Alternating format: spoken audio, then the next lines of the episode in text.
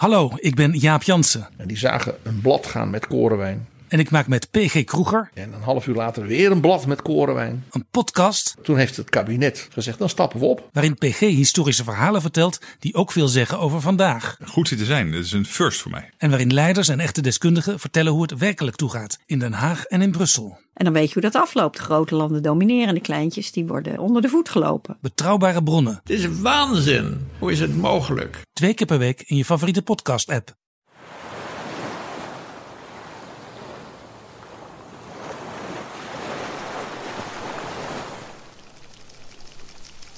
Moedig ploetert de grote kever met zijn zwarte pootjes door het warme zand aan de rand van een subtropisch strandje. De zee in de verte is groenig, de lucht strak blauw. Het is een prachtige dag in het late Jura-tijdperk, 150 miljoen jaar voor vandaag. En het gebied wat nu Duitsland vormt, was toen een subtropische archipel. Een immens watergebied met kleine eilandjes die niet bedekt waren met wuivende palmen of andere hoge bomen, maar met lagere struiken en varens. En de dinosauriërs die hier leven zijn zelf ook bescheiden. De kleine en snelle Compsognathus bijvoorbeeld, je kent ze vast uit de Jurassic Park, die heeft hier in het struikgewas een prima jachtgebied. Boven de eilanden zweeft een keur aan pterosauriërs, vliegende reptielen, de meeuwen van het Jura. Een prachtige dag dus, maar je voelde het denk ik al, niet voor onze kever. Het laatste wat hij ziet is de groene schemering van de zee. En dan wordt zijn schildje gekraakt door een bek met vlijmscherpe tandjes.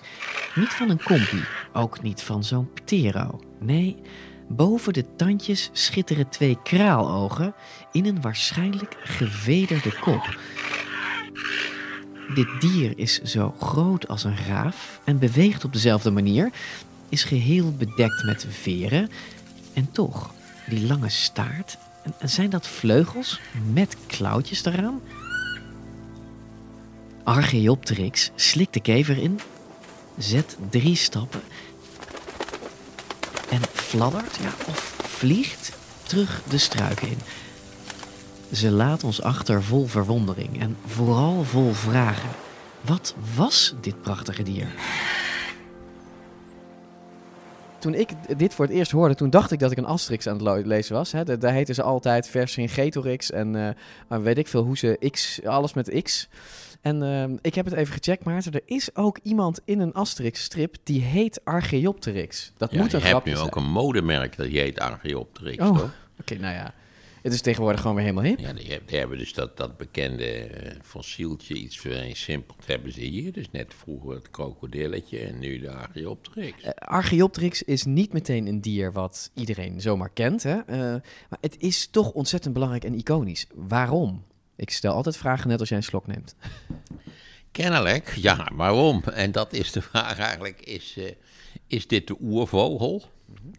En ja, wij vinden wel dat een vogel moet kunnen vliegen. Er zijn toevallig wel vogels die niet kunnen vliegen. Maar een beetje vogel? Heel vroeger konden die waarschijnlijk ook vliegen. Maar ze hebben het om allerlei ingewikkelde evolutionaire redenen hebben ze het afgeleerd. Mm-hmm. Maar was Archaeopteryx een oervogel?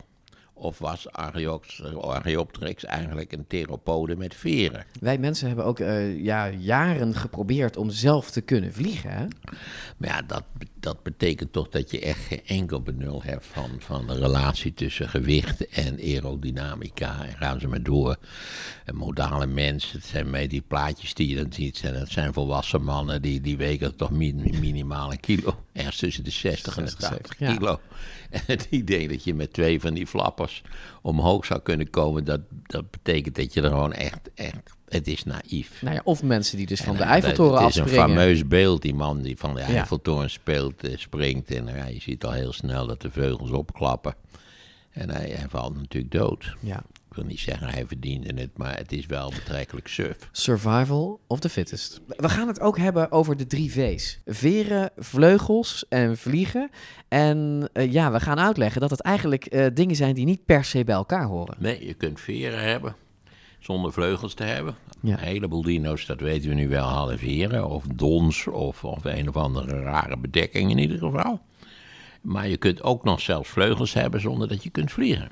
Dat is pas gek natuurlijk, omdat dan die voorpoten van die dino's volledig bevetigd zijn. Denk aan onze vrienden de Velociraptors. Ja. Kijk nog weer even naar die Apple Plus. Ik vroeg me al af wanneer dat ding... Het is niet anders. Het is voor de leek uniek om te zien, toch? Het is ook waar. En ze kijken echt heel achterbaks. Dank je, dat had ik even nodig. Nee, maar je hebt gelijk. Het zijn niet dezelfde dingen. En dat gaan we duidelijk uitleggen. Archaeopteryx is ontzettend zeldzaam. Er zijn er 12 of 13 bekend. Laten we beginnen. We beginnen met het beroemdste fossiel van Archaeopteryx. Dat ligt in Berlijn in het Museum voor Natuurkunde. Het wordt ook wel echt het allermooiste fossiel ter wereld. Het is een prachtig fossiel, zonder meer. Ja, mooi van kleur ook. Komt ook omdat die zandsteen heel mooi van kleur is. Ja, mooi materiaal. Een beetje beige. Het staat er prachtig uitgelicht. Ik ben dus even gaan kijken samen met vriend van de show Ilja Nieuwland. Dit is DinoKast. Maarten van Rossum en ik, Gijs Rademaker, nemen je mee naar miljoenen jaren geleden. Want elke week worden er nieuwe dino's opgegraven en de ene ontdekking volgt de andere op. En resten ontdekt van de grootste dinosaurus. De dino die ze vonden is veel specialer dan ze dachten. More than 20 different dinosaur tracks. Vergeet alles wat je dacht te weten over dinosauriërs. Het is tijd voor een nieuwe kennismaking met onze oude vrienden. In de podcast voor iedereen die vroeger al van dino's hield en nu nog steeds een beetje. Welkom bij DinoKast. Dit is natuurlijk een prachtige dinozaal, hè? Met Brachiosaurus. Brachiosaurus, zeker. En natuurlijk de Diplodocus, mijn dippie, ja. En dat is het enige afgietsel. Je hoort onze stemmen galmen in deze reusachtige klassieke dinozaal in het beroemde Museum voor Natuurkunde in Berlijn. Ilja, dino-kenner, Diplodocus-fan en historicus, is hier eerder geweest. En hij weet precies waar onze piepkleine vogeldino te vinden is. Maar daarvoor moeten we dus eerst langs de giganten. En we blijven toch even staan om het hoofd in de nek te leggen. En dan loop je voorbij die gigantische skeletten, want die Brachiosaurus, dat is volgens mij het grootst opgestelde dinosaurus ter wereld. Hè, hier in Berlijn. In elk geval de hoogste. Past er net in. Als je naar boven kijkt, dan zie je dat er, als het beest nog een meter hoger was geweest, dan hadden ze een probleem gehad. En achter deze langnekken, in een toch wat zwart zijportaal van het museum, daar gaan we heen, hè? Naar een heel bijzonder klein hoekje van de zaal. Het totale tegendeel van al die gigantische dinosaurussen die je hier ziet. Het staat er toch redelijk bescheiden boven. Archaeopteryx. Als je het niet weet, dan loop je er voorbij, hè? Ja, dat is, je moet inderdaad wel een beetje opletten, wil je het zien. Nou, laten we gaan kijken. Ja. In een bescheiden, donkere nis, afgesloten van de grote skeletten en de herrie van de dinozaal, staat achter een grote glasplaat een omlijste steen, prachtig uitgelicht. En op die steen staat, lijkt bijna te kronkelen, een haarscherp figuurtje. Het is prachtig. Ilja, daar staan we dan. We kunnen hem niet aanraken, hè? Nee, hij zit in een soort van zuil. En op het moment dat we zouden proberen hier het glas in te slaan, dan verdwijnt de hele zuil met Archaeopteryx en al de kelder in. Ja. Als een soort van Mona Lisa-achtig object. Dat is natuurlijk vanwege de verzekering. Het is echt een uniek exemplaar. En het heeft ook echt, wat je zou kunnen zeggen, een iconische waarde. Iets wat je bij geen enkel ander fossiel op deze manier ziet. Het is ook echt, het lijkt echt ook op een schilderij. Ja. Hij staat er helemaal op. Het is een plaatfossiel, dus het is ook plat. Het is een prachtige geposeerde vogel met zijn pootjes wijd, met daaromheen. Het lijkt een beetje op een engel, Ilja. Ja, de krans heeft hij zeker, een krans van veren in zijn geval. Heel duidelijk om de vleugels heen, wat minder duidelijk om de staart, maar ook daar wel te zien. Ja, je ziet en het wel. En de poten. Ja, hij ligt er heel dramatisch bij. Ja, het is een heel dramatisch ding. En dat heeft natuurlijk ook ervoor gezorgd dat hij zo beroemd is geworden.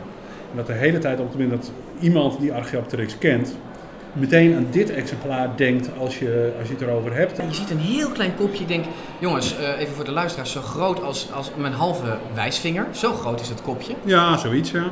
En daar zitten dus hele kleine tandjes in. Ja. En als je nou moet kiezen, is dit nou een dino of een vogel voor jou?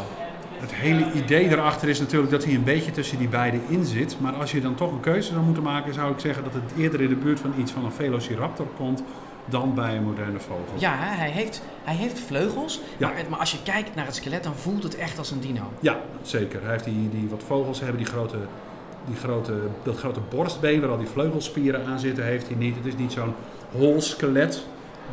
En hij heeft die staart nog steeds, waar vogels nu geen staart meer hebben, alleen maar staartveren. Ja. Ja, het was de reis absoluut waard. Ja. Dit kleine dinovogeltje waar we naar staan te kijken wordt niet voor niets beschermd als de Mona Lisa. Deze Archaeopteryx is van onschatbare waarde. Als je er een cijfer op moest plakken, dan zou dat minstens $50 miljoen zijn. Bijna 2 keer zoveel als de best verkochte dino, T. rex, aller tijden. Want dit in steen gevangen skeletje is van enorme betekenis voor de dino-geschiedenis. Het is de tweede Archaeopteryx die ooit werd ontdekt in de steenlagen van Solnhofen in Duitsland. En de eerste die werd ook daar opgegraven in 1861. Wetenschappers die zagen toen al dat ze iets heel bijzonders in handen hadden. Het werd toen door een Duitse arts verkocht aan het Natural History Museum in Londen. Voor £700, wat de beste man besteedde aan een bruidsschat voor zijn dochter. En dit wereldberoemde Berlijnse fossiel werd dik 10 jaar later ontdekt door een Duitse boer, Jacob Niemeyer. En die ruilde dit fossiel in voor een koe. Ja, en daar heeft hij ongetwijfeld spijt van gekregen, want een paar jaar later werd deze Archaeopteryx door het Berlijnse museum gekocht voor 20.000 goldmark. Ja, ik hoop echt dat boer Jacob nog jarenlang plezier heeft gehad van zijn koe. Waarom is Archaeopteryx nou zo belangrijk? Dat gaan we bespreken met een voor DinoKast nieuwe expert op dit gebied, Dennis Voeten. Ja, ik ben Dennis Voeten. Ik heb geologie in Amsterdam gestudeerd, afgestudeerd paleoclimatologie. Dennis is iemand die deze oervogel al jarenlang bestudeert. En er is nog iets bijzonders aan hem. Hij heeft een relatie met onze eigen Melanie During. Maar is dat allemaal wel correct verlopen? En nu woon ik en werk ik al 3 jaar in Uppsala in Zweden bij de universiteit. Ja, samen met Melanie dus. Dat klopt. Waar hebben jullie elkaar leren kennen? In de Winterswijkse steengroeven natuurlijk. In Winterswijk. Ja, de plek om elkaar te leren kennen. Precies. Ik was begeleider bij de opgraving en ik denk dat het skileraar effect geweest was. Melanie was er als student. Je bent gewoon een leerling gaan daten? Nou ja, het was duidelijk een stuk erna. Melanie wil hier iets over zeggen. Vertel, die staat erbij. Vertel nog eens even heel kort, Melanie, hoe dat ging. Ik heb Dennis een paar maanden later uitgevraagd, hoor. Oké. Mij treft geen blaam. Jou treft geen blaam. Was te proberen, jammer. Ja. Nou, nu we dit uit de wereld hebben geholpen, gaan we Dennis helemaal uithoren. Te beginnen bij het begin. Want je begrijpt dat de ontdekking van deze 2 Archaeopteryxen, zo rond 1870... als een bom insloeg bij de wetenschappers uit die tijd. Zulke vreemde dieren. Het riep al meteen heel veel vragen op dat beest. Als er geen veren bij zouden zitten, zouden we zeggen dat is een klein dinosaurusje. Niks meer, niks minder. Het heeft een lange staart met botjes, zoals we zien bij andere uitgestorven dinosaurussen. Een bek vol met tanden, vingertjes met nageltjes. Klinkt als een dino. Is een dino. Alleen er zit zo'n halo omheen van veertjes. En helemaal de Berlijn, die iets later gevonden is, dat is mijn favoriete Archaeopteryx. Dat is overduidelijk. De veren, dat lijkt wel alsof het een fazant is, bij wijze van spreken.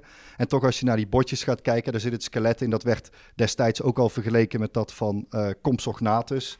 een niet-vliegend dinootje wat in dezelfde afzettingen gevonden is. Die kleine kompies die je uit Jurassic Park ook kent, die mensen met z'n allen tegelijk aanvallen en dat meisje dat dan mami roept. Een beetje zo'n soort categorie, zeg maar. Ja, precies. Toen dit fossiel ontdekt werd, samen met anderen, in die 19e eeuw, wat was op dat moment het effect van die ontdekking?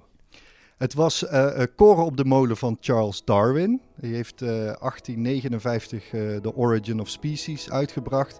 Ja, daar hebben we het. Deze fossielen werden ontdekt vlak nadat Charles Darwin de wereld op zijn kop zette. Even snel opfrissen, Charles Darwin. He was the first person to explain the fundamental scientific theory that evolution is caused by natural selection. At just 22, Darwin set off on a round-the-world voyage. What he found on the 5-year trip would lead him to question his beliefs. What if species weren't as permanent and perfect as everyone thought? In Darwins tijd staat één ding vast. God heeft de aarde en al haar bewoners in 1 week helemaal goed geschapen. Darwin, like the society he lived in, was deeply religious, and all the evidence he'd found contradicted Christian beliefs. Especially because it meant that humans evolved from other earlier animal species. Zelfs vooraanstaande paleontologen in die tijd, die werden door hun oorsprong gedwongen om in godsbeeld te denken, creatie. God heeft een plan gehad en heeft het zo gemaakt en niet zo. Het is algemeen bekend dat Darwins evolutietheorie vaak in elk geval tegen ingaat of haaks opstaat. En dat sentiment leefde in die tijd ook al. Dus vandaar... Nu nog hoor. Nu nog steeds. Men is in Nederland bij de eindexamens heel voorzichtig met de evolutieleer. Ja. Om de christelijke scholen niet voor de kop te stoten. Ja. Maar goed, toen was het natuurlijk het algemeen geldende beeld. Nou, Darwin heeft zich ook bij de publicatie van Origins... heeft hij zich zorgen gemaakt over wat zijn vrouw ervan zou denken. Want zijn vrouw was zeer gelovig en zo. En hij dacht, oh jee, oh jee. Darwin houdt die kennis voor zichzelf. Zijn evolutietheorie gaat namelijk lijnrecht in tegen de leer van de kerk. En misschien nog wel erger, tegen zijn gelovige vrouw.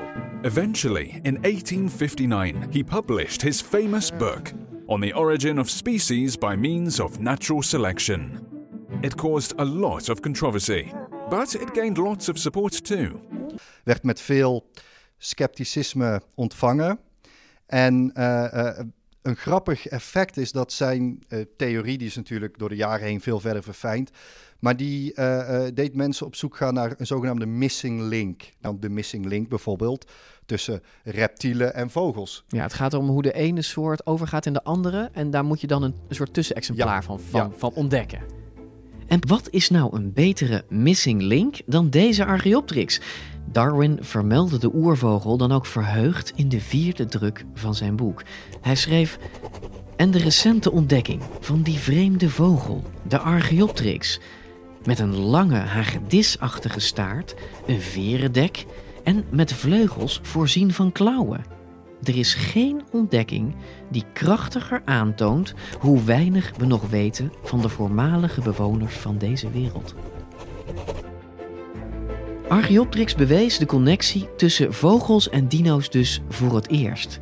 En het duurde maar liefst 100 jaar voordat de volgende dino werd ontdekt en beschreven... die definitief aantoonde dat dino's en vogels één familie waren.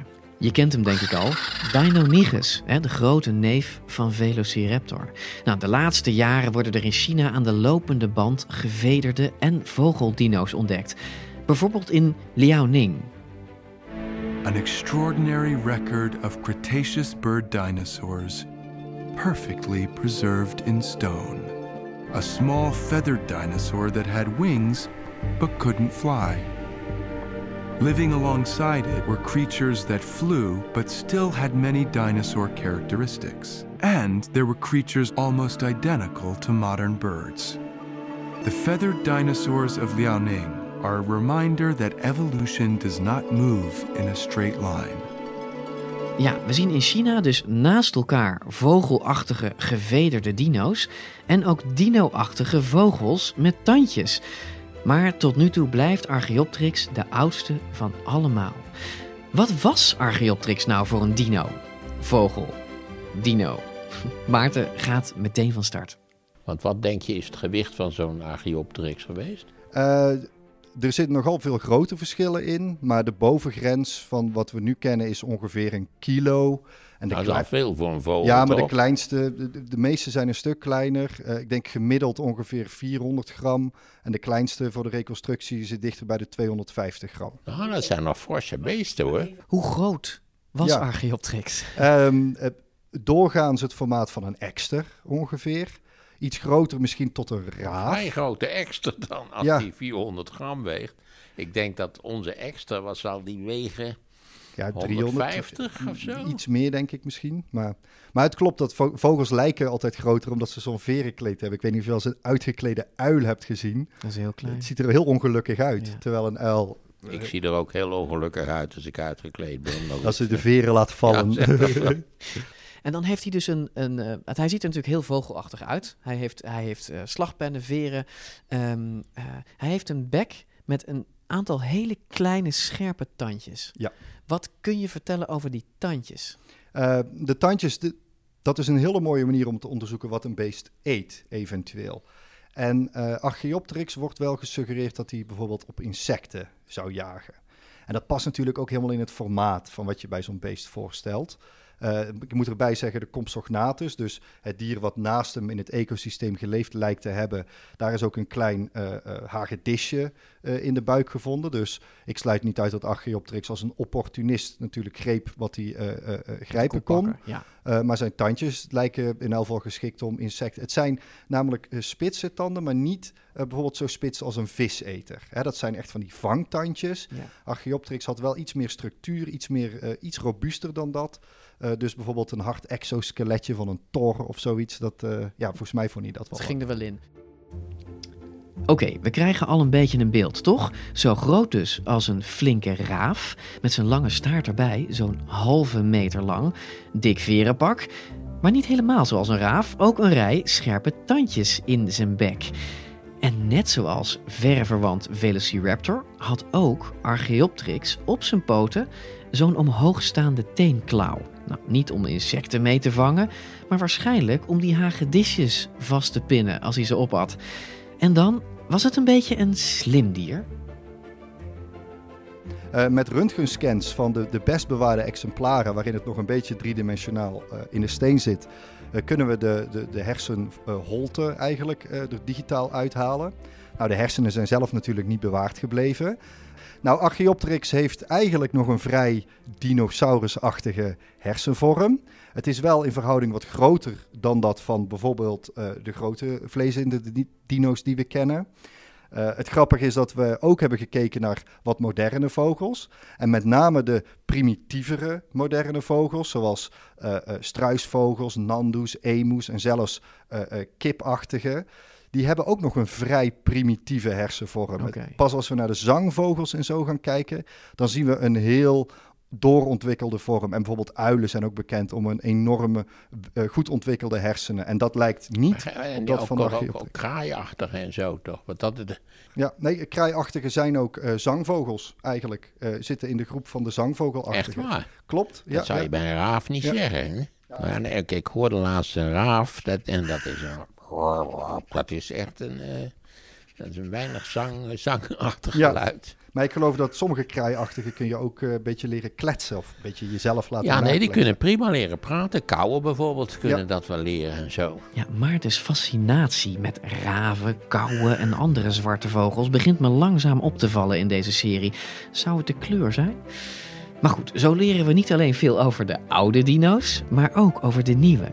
Want voor de duidelijkheid... de dino's zijn nog steeds onder ons.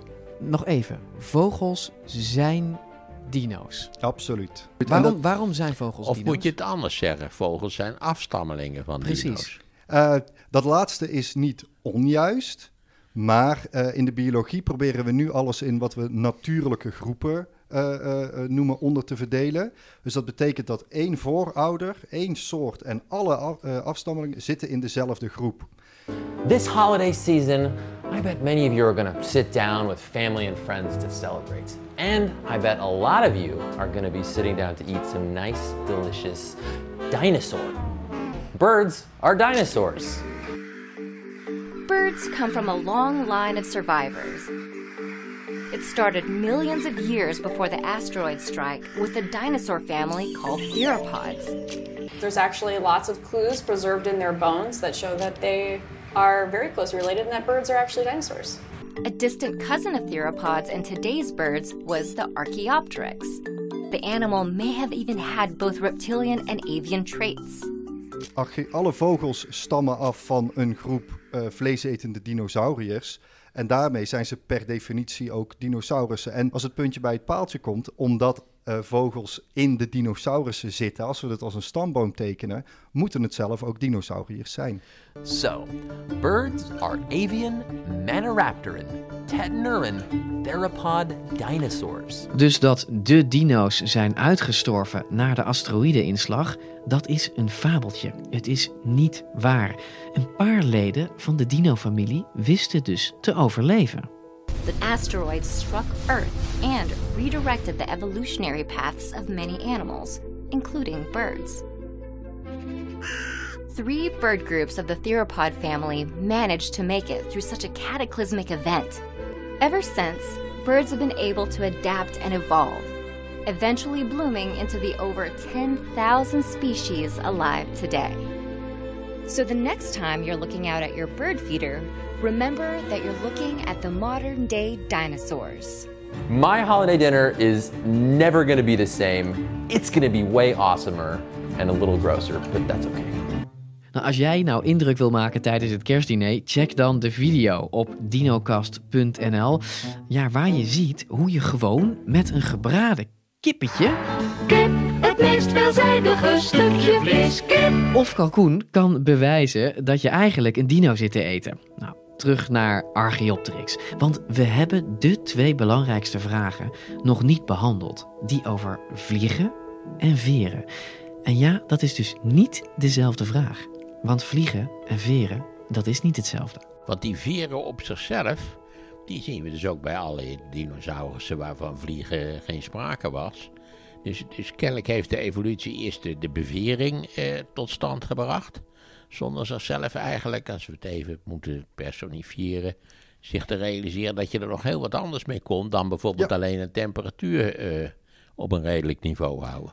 Dat klopt. Evolutie is natuurlijk geen gestuurd proces. Een vliegend, gevederd beest, die veren die waren er al in zijn voorouders. Ja, precies. En we komen er de laatste jaren achter dat steeds meer dinosauriërs een verenpak hadden. Maar als ze niet gemaakt zijn om te vliegen, waarom ontwikkelden ze die dan? Nou, daar blijken toch heel veel andere redenen voor te zijn. Birds are fascinating creatures. Over the past 20 years, dinosaurs of all types and sizes have been found with some sort of fluff or even full-on plumage. But these fuzzy discoveries have raised a whole batch of new questions. Like, one of the biggest questions people have about birds is, why do they always poop on my car? Like, specifically my car, out of the dozens in the parking lot. Like, exactly what kinds of dinosaurs had feathers? And considering that T. rex couldn't fly, then what were their feathers even for? Now, none of these dinosaurs could use their feathers to fly. Their arms were too short, and the rest of their bodies were far too heavy. But birds don't just use feathers to fly. For one thing, feathers are great for insulation. Think of that the next time you put on a down jacket. And they're also really handy for display. A peacock displays its magnificent tail feathers to attract peahens. An ostrich stretches its wings over its nest to shade its young. Feathered arms are also good for more active pursuits. Studies of living birds have shown that birds can get a better grip on tree trunks and rocks when they flap their wings as they run. A woodcock uses feathers to blend in perfectly with its forest backdrop. Feathers could have served these functions for dinosaurs too. Ja, veren hebben dus tal van functies. Ze houden het dier warm, je kan ermee pronken om een leuke partner aan te trekken, of ze juist gebruiken als camouflage om niet op te vallen. En ze kunnen je ook helpen bij klimmen en rennen, zegt Dennis. Een cheetah, als die hard de bocht omgaat, dan met zijn staart maakt hij van die mooie bewegingen om te zorgen dat hij in balans blijft. Er zijn mensen die hebben gesuggereerd dat Archaeopteryx zijn vleugels gebruikte om bijvoorbeeld korte bochten te kunnen maken. En er zijn natuurlijk verschillende soorten veren. Hè. We hebben donsveertjes, die zijn vrij simpel. En als we naar vogels kijken, die hebben dan ook bedekkende veren, dekveren. Die bedekken het dons en die zorgen er eigenlijk voor dat het dons beter kan insulaten. Dat het beter de warmte isoleren, kan isoleren. Ja. Dank u wel. Beter de warmte kan vasthouden. En eigenlijk wat wij denken een evolutie van die dekveren, dat zijn wat we nu slagpennen noemen. Dus dat zijn vrij uitstekende veren. Maar die zijn nooit ontstaan omdat een beest dacht, misschien kan ik 20 generaties later eens proberen ermee te vliegen. Nee, dat plan zat er dus niet in. Dat is het interessante, dat de evolutie allerlei wonderlijke dingen doet, die eigenlijk achteraf pas blijken enorm handige uitvindingen te zijn, om even een wonderlijke uitdrukking daarvoor te gebruiken. Ja. Ja, dus de dinosaurussen zijn bevederd geraakt. En op een goed moment is er iemand afgeslagen, die heeft een ander weggetje gekozen. En met die bevedering is die gaan vliegen, bij wijze van spreken. Ja. Er zitten natuurlijk allerlei tussenstadia tussen, maar goed, zo is het ongeveer. En de ene veer is natuurlijk ook de andere niet, hè? Ik bedoel, want wat mij opvalt is dat deze Archaeopteryx, als je kijkt naar wat voor veren hij heeft, hè, die slagpennen die jij net noemt, Dennis, dat zijn best wel, hoe zal ik het zeggen, moderne, doorontwikkelde veren. Als je kijkt naar zo'n dekveer, die zijn symmetrisch aan weerszijden, die kun je spiegelen. Die van Archaeopteryx en die van vliegende vogels zijn asymmetrisch, om een beetje dat vliegtuigvleugel-effect te kunnen krijgen. Dus dat aerodynamische model had hij dus ook al? Ja, daar zijn heel veel studies naar gedaan. En het lijkt erop dat deze een aerodynamische functie gehad zouden moeten hebben. Ja. Ja, gehad zou moeten hebben kunnen. Je merkt hoe voorzichtig Dennis hier wordt. Want nou komen we bij het allergrootste raadsel dat dit dino-oervogeltje omgeeft. Archaeopteryx had moderne veren, maar kon hij nou vliegen? En hoe kom je daarachter bij een dino van 150 miljoen jaar oud? Ja, laat ik nog even, dan kunnen de luisteraars ook vast beginnen met nadenken. Ik begreep eigenlijk dat er een vrij groot verschil is tussen zweven en vliegen. Want een zweefdiertje, dat wandelt dus eerst op de stam van de boom naar boven toe. En dan doet hij zijn pootjes wijd. En dan daartussen zitten dan van die zweefdingetjes, hè, een soort parachuutjes zou ik maar zeggen. En dan zweeft hij naar de volgende boom. Maar een vliegen, dat betekent dat je zoveel lift moet creëren met je vleugel, dat je omhoog kunt. Ja. En dat zijn twee fundamentele verschillende processen. Ja. Zweefdiertjes, die leren waarschijnlijk nooit vliegen. Ze kunnen lekker zweven. Ja. Maar hun hele bouw en de manier waarop ze zweven, die verhindert dat je leert vliegen. Ja. En dan zit je met dat probleem. Hoe zijn die lui die echt konden vliegen, hoe zijn die aan het vliegen begonnen? Ja. Begrijp je een beetje welke kant ik op wil? Zeker. Ja, dat is ook uit een treuren onderzocht en afgewogen. Maarten heeft helemaal gelijk. Er zijn zelfs nog wat tussenvormen. Hè. Het meest basale, dat heet parachuteren. Dat betekent letterlijk uit een boom springen en je nek niet breken. Het ziet er allemaal niet heel fraai uit, maar het werkt net. Meestal hangt er zo'n vel tussen of zo, waarbij je net niet de pletter slaat, toch? Ja. Dan heb je inderdaad zweven. Hè. Er zijn op natuurdocumentaires slangen, kikkers, beesten die, precies zoals je zegt, of zo'n vliegende eekhoorn, die van de ene naar de andere boom weten te geraken. En dan wat ik zelf actieve vlucht, wat jij vliegen zou noemen, dat is dat je powered flight, dus bekrachtigde vlucht, dat je zelf van de grond omhoog kunt komen. Ja, dat je lift genereert. Juist. Al deze varianten van vlucht, weten we wat Archaeopteryx wel en niet kon? Ze zijn allemaal al wel eens toegedicht aan Archaeopteryx. Heel lang is de consensus geweest dat Archaeopteryx waarschijnlijk een boom inklom. Ze hebben zelf naar de klauwtjes gekeken en die lijken heel veel overeenkomsten te vertonen met bijvoorbeeld de vorm van de klauwtjes van een eekhoorn. Dus hij zou een boom inklimmen. Maar er zijn een paar problemen met die theorie, namelijk dat Archaeopteryx is gevonden in zeesedimenten. Daar zijn ook wel wat landplanten en dingen gevonden, maar eigenlijk niks wat we een boom zouden noemen, waar die in kon klimmen. Ja, daar gaat je theorie. Ja. En verder is het ook zo dat als wij het hebben over zwevende beesten, ook voor de luisteraars even te verbeelden, die hebben meestal een soort vlieghuid of een vliegoppervlak die vrij dicht bij het lichaam blijft. Denk maar aan zo'n flying squirrel, een vliegende eekhoorn. Die heeft tussen zijn voor- en achterpoten een vlieghuid langs de middenlijn van het lijf zitten.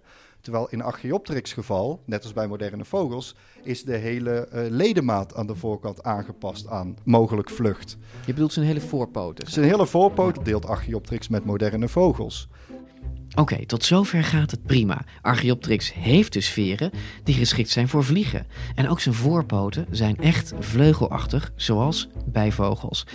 Maar er is ook slecht nieuws. Want onze dinovogel mist ook wat belangrijke dingetjes die vogels van nu wel hebben. Het borstbeen, wat we bij moderne vogels zien met een grote kiel erop, waar sterke borstspieren aan vastzitten, hebben we bij Archaeopteryx geen aanwijzingen voor gevonden. Dan een katrolsysteem, wat ervoor zorgt dat alle vliegspieren bij een moderne vogel aan de borst vasthechten. Terwijl het bij andere dieren, hebben we het dan over spieren die ook op de rug zitten. Ja. Maar dat is natuurlijk als je in de lucht vliegt niet handig om gewicht boven je vleugels te hebben. Mm-hmm. Vandaar dat engelen waarschijnlijk ook helemaal niet kunnen vliegen. Dat hangt af. Evolutie kan natuurlijk rare dingen doen, maar... Nou, dat is heel gek. Ja, sorry dat ik je even onderbreek. Maar die engelen, die worden altijd afgebeeld met enorme vleugels op hun rug. Terwijl wij helemaal geen musculatuur hebben om vleugels op onze rug te hebben. Die vorm van een engel heeft ook 6 ledematen, terwijl...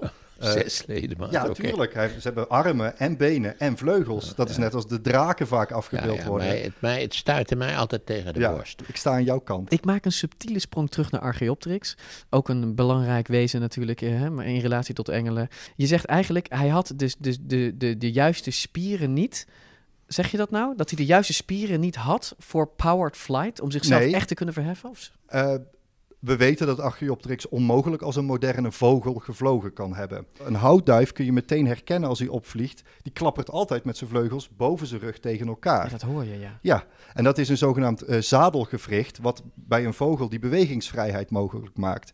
Archaeopteryx is wat dat betreft net als zijn naaste familieleden... zoals de raptors, die heeft dat de armen eigenlijk iets meer naar voren... iets meer naar de zijkant zitten en zeker niet recht omhoog. Kortom, flap your wings, dat is er niet bij. Het ziet er niet goed uit, Dennis. Het klinkt allemaal alsof er ontzettend veel aanwijzingen zijn... dat het beest gewoon totaal niet de lucht in kwam. Nee, maar waar komen dan die prachtige veren vandaan? Waar zijn die dan goed voor? Die veren die wel aerodynamische vorm hebben...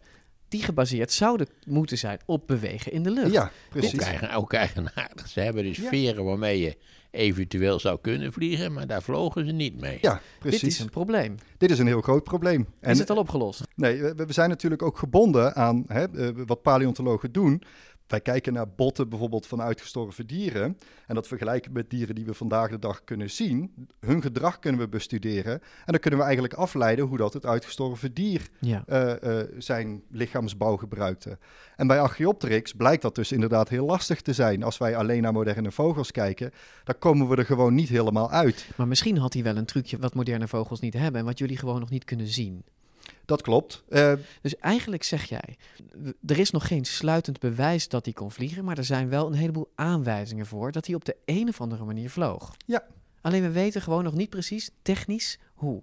Nee, ik schaam me niet om te zeggen dat toen ik aan mijn promotieonderzoek begon... dacht ik, dat varkentje gaan we wel even wassen. Okay. En nu zijn we 7 jaar later en nu durf ik wel te zeggen van... Ik snap waarom mensen daar hun tanden op stuk gebeten hebben. Ja, oké. Maar wat is dan de hypothese die jou het meest waarschijnlijk voorkomt? Ja, om de luisteraars zich een beetje voor te stellen. Ik heb zelf voorgesteld dat hij wel eens een soort borstcrawl zou kunnen maken. Oh, ja. Waarmee hij zijn vleugel schuin naar boven uitsteekt, een kwartslag draait en dan de lucht achter zich wegduwt. Ik ben ook de laatste om te zeggen dat mijn hypothese dat sluitend is, want dat is het niet. Je moet natuurlijk werken met wat we hebben. En het is zelfs zo dat als iemand met een nieuw idee komt...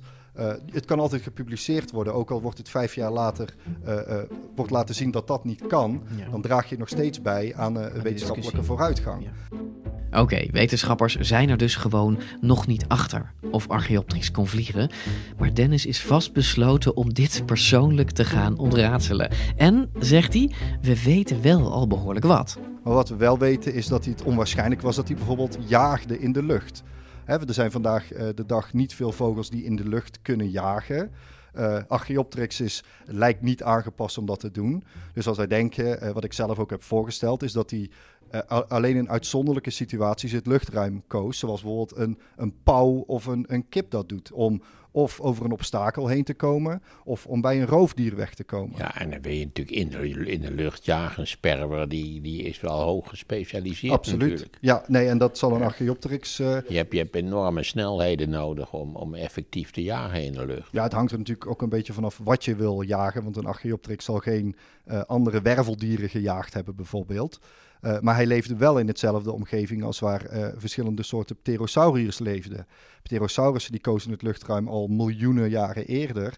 Het lijkt heel aannemelijk dat zij veel meer bedreven waren in luchtacrobatiek. Nou, als je een beetje een grote pterosaurus hebt en een schattig klein Archaeopteryxje, dan denk ik dat hij voor die pterosaurussen veiliger is op de grond dan in de lucht. Ik denk dat de Archaeopteryx ook by far de meeste tijd op de grond doorbracht. En dat geldt zelfs voor de vogels die we in de tuin zien. He, een kraai, die zien we vaak vliegen, maar ook een kraai spendeert meer tijd op de grond. Ja, die wandelen de hele dag door het park. Dankjewel, Dennis. Voorlopige conclusie, Archaeopteryx was in elk geval een fladderaar. Nou, en dat klopt natuurlijk, hè? Dat heb je deze aflevering wel gehoord. Eigenlijk weten we bizar goed hoe dit dinovogeltje eruit zag. Want kijk maar eens naar plaatjes van Archaeopteryx-fossielen. Meteen valt op hoe ongelooflijk gedetailleerd ze zijn. Ieder botje, ieder veerpuntje is zichtbaar. Heel anders dan wanneer je bijvoorbeeld in Amerika een T. rex opgraaft. Hoe kan dat nou? Nou, daarvoor gaan we te raden bij onze vriend Jonathan Wallaert van het Oertijdmuseum. Hij legt uit dat het gebied waar die Archaeopteryxen gevonden worden, rond dat ene Duitse stadje Solnhofen, dat in de dinotijd extreem bijzonder was. Een aantal eilandjes bij elkaar, waar dus op de eilandjes trof je wat planten aan, insecten aan, pterosauriërs, Archaeopteryx, een paar kleine roofdinootjes. Wat klein materiaal, maar erg zeldzaam materiaal. Want ja, die leefde natuurlijk op het land. In het water zat het vol met vissen. Troffen we natuurlijk heel veel garnalen aan, maar ook koralen. We vinden ook krabben, van alles en nog wat eigenlijk, wat je gewoon nu ook in de zee aantreft. Nou, tot zover niks aan de hand. Maar er was iets bijzonders met die zee. Iets duisters. Er waren hele zones, daar zat anoxisch water. Dat houdt in dat er geen zuurstof in het water zat. En die laag anoxisch water die vormde zich vlak bij de bodem. En dat heeft in principe betekent dat op het moment dat daar iets in terecht komt, ook vissen, die stikken. Er is te weinig zuurstof in het water. Om te ademen. Betekent dat ook dat ze beter gearchiveerd zullen worden?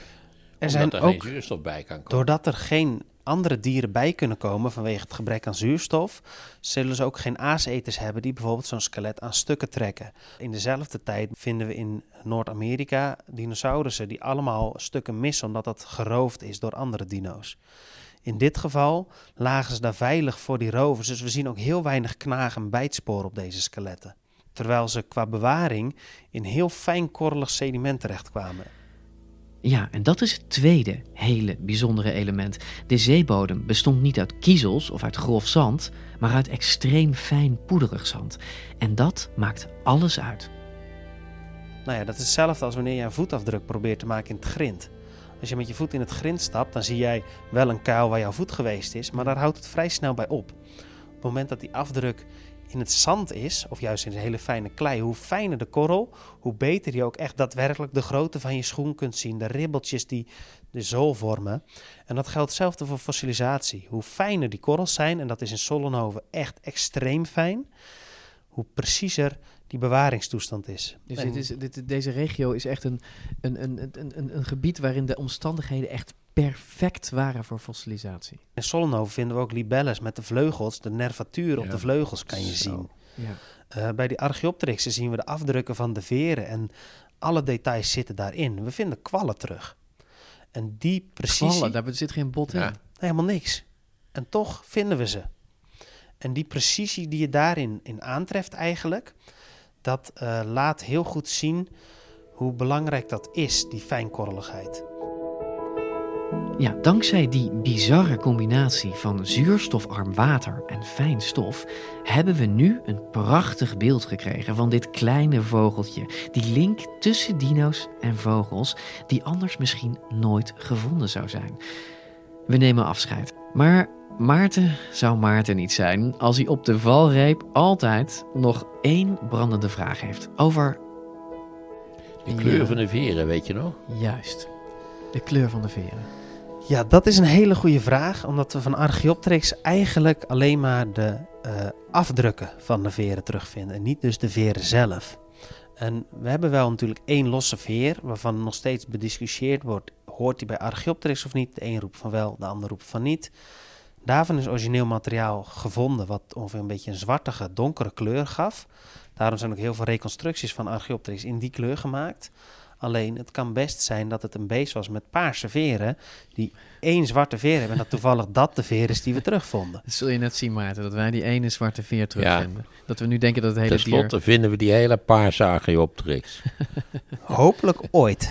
Dankjewel wat de Archaeopteryx betreft, Jonathan. Goed, je bent nu met Ilja en mij in Berlijn geweest om de beroemdste Archaeopteryx aller tijden te bekijken. We hebben Dennis Voeten alles gevraagd over het mysterie rond vliegen en vleugels. En we hebben het bijzondere verhaal gehoord van Jonathan. En nu is er, ja, als toetje, nog één verhaal over. Want ook in een Nederlands museum ligt al meer dan 100 jaar een bijzonder stukje oervogel. Als je vandaag naar Teylers Museum in Haarlem gaat, dan kun je het met eigen ogen gaan zien. En lang werd gedacht dat het een van de Archaeopteryxen was. Maar wetenschappers veranderden van gedachten. Maarten en ik gingen naar Teylers om te vragen hoe dat zit. En we werden warm ontvangen door niemand anders dan Anne Schulp. Ik ben hier vaak geweest en ik ben op zichzelf niet een hartstochtelijke fossiele man, maar ik ging wel kijken naar Archaeopteryx. Archaeopteryx lithographica. En dat was toch toen de missing link tussen aan de ene kant de dinosauriërs zoals wij die kenden en aan de andere kant de vogels. Toen was kennelijk al, dat zal in mijn geval toch wel enkele tientallen jaren geleden, al een doorgedrongen dat die relatie er was. Hoewel mensen nog steeds verbaasd zijn als je zegt dat die relatie er is. Maar wat blijkt nu, hieronder ligt een waarvan ik ongetwijfeld toen ik hier in die kist keek ook dacht dat zal ook wel een stukje Archaeopteryx zijn geweest, maar dat is het dus niet.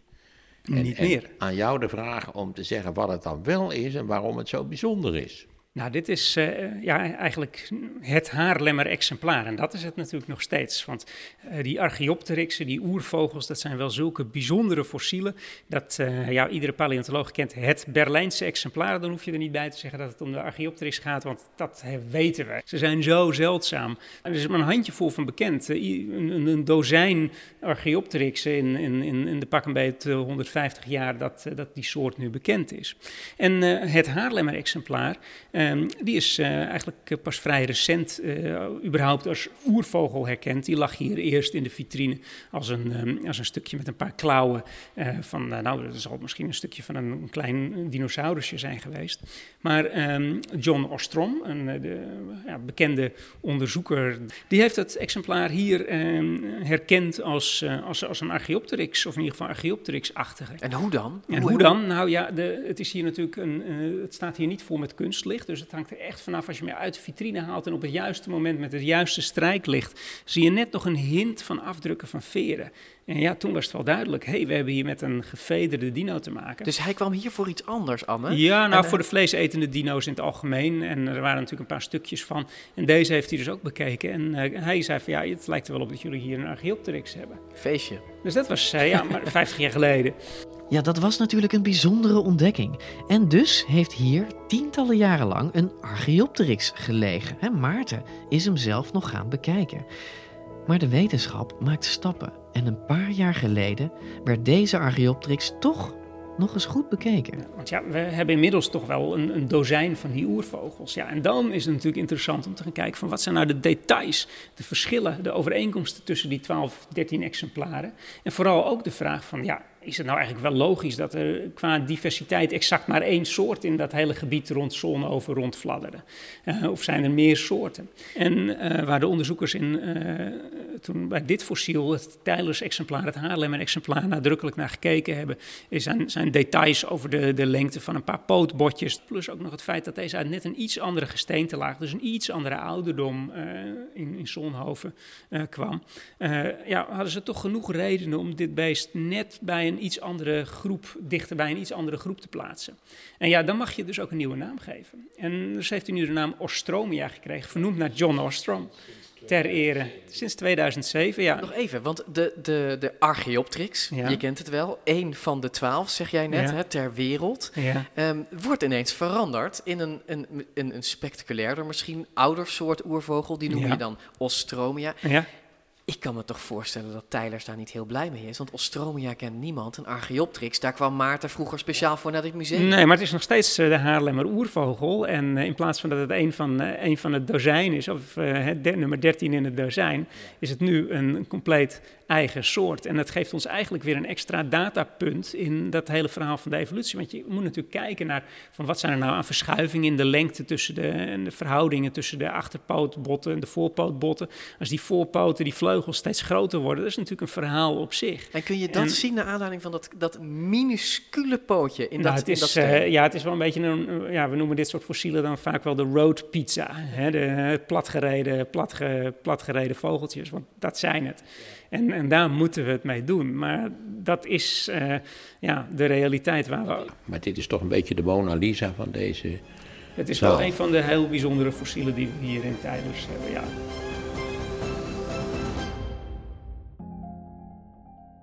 Ja, Maarten, Teylers Museum had eerst een Archaeopteryx. Heeft nu hetzelfde ding, dat heet Ostromia. Wat denk jij zou meer publiek trekken? Want jij bent vroeger naar die Archaeopteryx gaan kijken. Zou je ook als Ostromia zijn gaan bekijken? Ja, ik had gelezen... Nou, ik moet zeggen, ik ben heel vaak in Teylers geweest. Ja. Ook al heel lang geleden. En toen ik geen flauw idee had dat daar een soort pseudo-Archaeopteryx lag. Mm-hmm. Dat heb ik pas later gehoord en toen ben ik gaan kijken. Ja, het is niet zo'n prachtig exemplaar als in Berlijn bijvoorbeeld, waar jij het over had. Maar het is toch interessant om te zien. En ik kan je verzekeren, ik was bij mijn weten de enige in die zaal die naar dat ding stond te kijken. Ja. Het is niet zo dat ze daar in de rij staan om Ostromia te gaan bekijken. Het zegt de meeste mensen niks. Nee. Weet je, mensen, ga kijken. Ga het gewoon zien. Of het nou Archaeopteryx is of Ostromia. Het is sowieso de moeite. Teylers is een fantastisch museum, even afgezien van de fossielen. Je kunt Archaeopteryx dus zien in Berlijn, waar we geweest zijn. Maar je kan dat fossiel heeft ook prachtige kopieën liggen in bijvoorbeeld Naturalis in Leiden, in Brussel en bij het Oertijdmuseum. En ook Teylers heeft volgens mij zo'n kopie van Berlijn. Ja, en ik moet zeggen, als u er geen echt verstand van heeft, dan kunt u op 50 centimeter afstand niet zien of het een moderne kopie is of dat het echte fossiel is. We zijn er eigenlijk met deze aflevering. We weten nu alles over Archaeopteryx. Ooit, Maarten, zullen we echt weten of die kon vliegen of niet? Dat gaat Dennis hopelijk persoonlijk voor ons uitzoeken. Lieve luisteraars, hebben jullie vragen over Archaeopteryx of over andere dino's? Stel ze vooral aan ons via onze site dinokast.nl. Maarten, volgende week gaan we het hebben over... zoogdieren. Ja, why in DinoKast? In één zin? Nou, omdat eigenlijk door de dino's werpen zo'n enorme schaduw over die 3 tijdperken natuurlijk. Hè, Jura, Trias en het Krijt. Ja. Dat je zou denken, die zoogdieren zijn er niet. En als je dan ooit iets leest over zoogdieren, dan denk je altijd dat het een soort spitsmuizen zijn die bij elke dreunende voetstap van de dino's op de vlucht gingen piepen.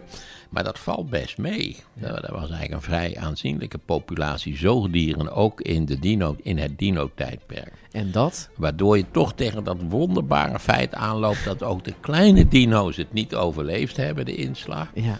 Maar dat tal van zoogdieren, zijn ook zoogdieren waarschijnlijk uitgestorven door de inslag zonder meer.